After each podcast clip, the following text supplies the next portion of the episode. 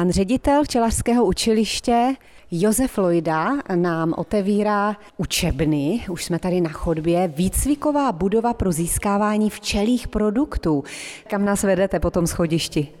Takže buď se si vyberte, si půjdeme nahoru, kde je v podstatě taková výuková část, kde je prezentace úlu, který se používají v České republice a ve spodní části je ta výrobní část, kde je to pro získávání a zpracování medu. Takže půjdeme asi dolů.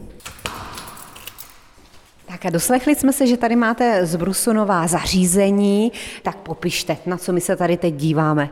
Ano, tuto spodní část máme rozdělenou právě na tu voskovou a medovou část. Teď se nacházíme v medové části a stojíme před linkou pro získávání medu. Tato linka slouží včelařům s vyšším počtem včelstev, to neznamená z 20 včelství, ale kteří mají už řádově ve stovkách. Teď se to tady začalo všechno vrňat. Teď je, jsme mimo sezóny, takže tady jen ukázkově dávám Teď do medometu, aby ostředivou silou jsme z něj získali i ten nádherný produkt, kterým je med. Taky automatizace tady funguje tak, jak má, to je paráda. Moc děkujeme za ukázku. Jestli bych mohla jenom podotknout něco, je to úžasné, krásné, zkoušeli jsme, ale někteří včelaři nedají dopustit na klasické odvíčkování, na klasickou vidličku a podobně, hlavně, jak říkal pan ředitel, ti malo včelaři takzvaní. Malinko to možná bere tu krásu odvíčkování klasickým tu klasiku, způsobem. ano. Tak můžu si nabrat, paní Novotná?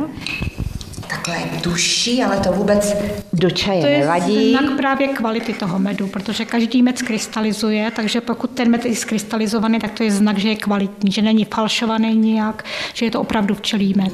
Je mi to jasné. A ten, co zůstává stále takový vodovatý, tak to pokud je špatně. To, pokud to není akátový med, který má tuhle přirozenou vlastnost, tak tam bude nějaký problém. Tohle všechno se můžete dozvědět, pokud zavítáte do včelařského učiliště jako studenti. Vy máte úly i tady na zahradě, že? Na zahradě máme pouze několik cvičných úlů, ale jinak máme tři včelnice. Na Libáni tam je dokonce i odbočka, jsem si všimla. To je samozřejmě potřeba pro vaše studenty, ale my tady mluvíme o dospělých lidech, kteří buď to chtějí začít se včelařením, anebo už se zabývají a chtějí se u vás dozvědět ještě něco nového. Tak my jsme velice specifické vzdělávací zařízení, protože že naši studenti jsou jednak eh, ve věkovém rozpětí. Máme nejmladšího 16-letého, nejstaršího 72 let. Máme muže, máme ženy, máme vyučené, máme vysokoškoláky. A co se týká toho profesního zaměření, tak máme studenty, kteří v životě včelu neviděli, když to tak přeženu.